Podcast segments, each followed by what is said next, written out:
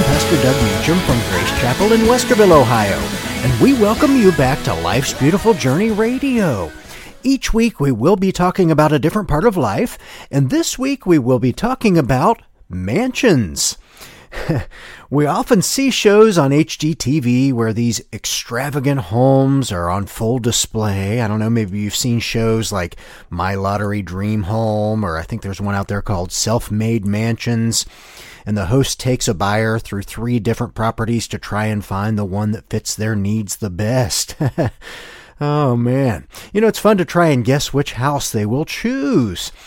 But uh, you might also remember uh, the mansion called Wayne Manor in the Batman shows and movies. Remember that? You know, I always loved the gadgets he had in the Batcave below the mansion. or maybe you have been to Disney World and have taken a ride through the Haunted Mansion. That definitely was not one of the uh, homes that I wanted to live in. As you can see, all the cobwebs and the scariness there. But uh, back in the 1980s, there was a show called The Lifestyles of the Rich and Famous, where Robin Leach would take the viewers on tours of properties belonging to the uber wealthy. And it was amazing to me to see all of the bedrooms and bathrooms and game rooms and spas, pools, garages, so many more rooms, of course, all around the property at those featured locations in the show. You know, with today's technology, there's a website that will actually show you the satellite photos of famous people's homes right now, where you can zoom in or rotate around the property with a click of the mouse or your finger swipe. It's pretty interesting to see how big those homes are. You know, as a kid, I always dreamed of living in a mansion when I grew up. And my dad had some friends who actually lived in one, not far from where we lived here. And every now and then we would get to stop by there and tour it and uh, there were uh, two completely separate bathrooms in the master suite, along with uh, beautiful artwork and furniture all throughout the home. And I can remember even a wine cellar in the basement there, and how cool it was down there, keeping that wine chilled. But I remember walking through that house and feeling like I would never get to the end of it. It was so big and kind of sprawling. And, uh, you know, with the excitement of seeing that house and the ones on TV I mentioned, I would get out pencils or crayons and draw how I would like my mansion to look and how I wanted it to be designed. You know, being a kid, of course, I had a, a game room and a sliding board from the top floor to the bottom floor and underground tunnels that would take you to an amusement park or my grandparents' house. I must have thought that everything I loved would always be in one neighborhood, I guess. but, uh, you know, there was a movie that Disney put out uh, back around that time called The Blank Check and it actually brought a lot of my fantasies about how I would spend a large amount of money at that age uh, to life there. And, you know, the starring boy in the film, he ended up with a blank check, which, again, the name of the, the movie, that would allow him to spend money wildly. And he bought a mansion and added a game room, some sliding boards, sounds familiar, right? And several other things that uh, I had dreamed up in, in my head. And uh, what's funny about uh, all of that is that, uh, you know, a kid doesn't really think about how impractical that would be as an adult. Uh, could you imagine always having to hop into a uh, or on a sliding board to get down to the next level? I, I guess it'd still be fun for me, but I don't know if many people would be into that. But, uh, you know, it's just fun to think about, I think. You know, through the years, we've enjoyed going to the Parade of Homes in our area, and that's just basically an opportunity to stop in several new built houses that were uh, there constructed for the show that ultimately could be sold at the end of that event and uh, they're fully furnished and decorated with a high level of extravagance. You know, when you go in those homes, and we went to one recently where there was a full theater room in the basement and a nice pool in the backyard that uh, would have an automatic cover that came over it when it was wintertime, or I guess just to keep leaves out. And uh, they even had a special space in one of them where it was built for the family dog. had a raised bed and little ramp that it could get up into it and food and water station there for it. So just amazing. You know, a lot of the modern day homes we've seen also have full automation.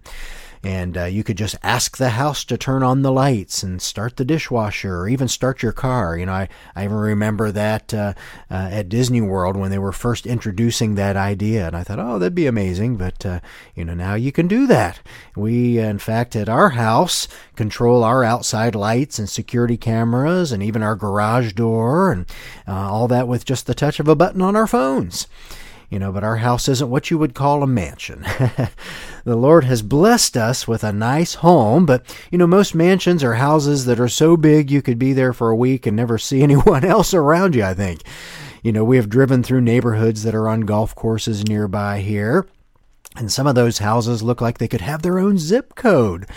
You know, one of my ultimate dream houses can be found on the uh, Disney World property in Florida. It's called Golden Oak, is what the uh, the actual community's called. And if you do a web search for that community, you will find how amazing those houses look. And they even have their own community stores and clubhouse. Plus, you can uh, hop on a shuttle right from your house or your doorstep almost to the Magic Kingdom right there in Florida. And so that's amazing that you can do that. Uh, if you have a couple million dollars, you might be able to buy the smallest one there. But when I think of all that wealth and those worldly possessions uh, offer, I know that it can never compare to the mansion we'll receive in our heavenly dwelling, right? You know, John 14, 2 talks about this, and it says, In my Father's house are many mansions. If it were not so, I would have told you. I go to prepare a place for you. You know, and I cannot wait for that day when we get to move into our heavenly home. Yes, having wealth and possessions on this earth can give you a temporary fix of happiness. But you know, in the long run, that will fade. You know, I have friends in the music business and some in the movie business who have all the money they could want. But they'll tell you that loneliness, disappointment, even depression can still hit you at any time. That doesn't guard you from that. And the truth is, wealth can often make it more difficult to build a relationship and dependency on the Lord, can it? You know, Matthew 19:24 talks about this and it says, "Again I tell you, it is easier for a camel to go through the eye of a needle than for someone who is rich to enter the kingdom of heaven." Now, it doesn't say that it's impossible, but it will take on a commitment, a full commitment to want and pursue that relationship with Jesus. You know, there used to be a uh, location here in town at a radio station, uh, WCVO, who had a replica of what that eye of a needle actually was. And it wasn't uh, the kind you'd think where you put thread through it and you're trying to sew. It was actually a, a part of the gate there um, from from the Bible, where it was just big enough to get through if you were to duck your head and go through. And they said that that was a way to protect the city, was to have that set up that way. And so just imagine trying to get a camel through that opening and, and that small opening in the gate in the wall. So that's what that's talking about. You know, our band used to play a song called I Feel Rich, and it said in the chorus, I feel rich, I feel strong, and I feel like I can't go wrong, but I know that it all comes from you. You know, that's just saying that we can find wealth in greater things than money and possessions, can't we? You know, things like peace and joy and salvation and love can go so much further than money. And I think about also the, the beauty of nature around us, God's creation. When you look out, if you're in the mountains or there at the beach looking out over the ocean, uh, you know, that's just all amazing to be able to see. And we know that that's what the Lord provides for us.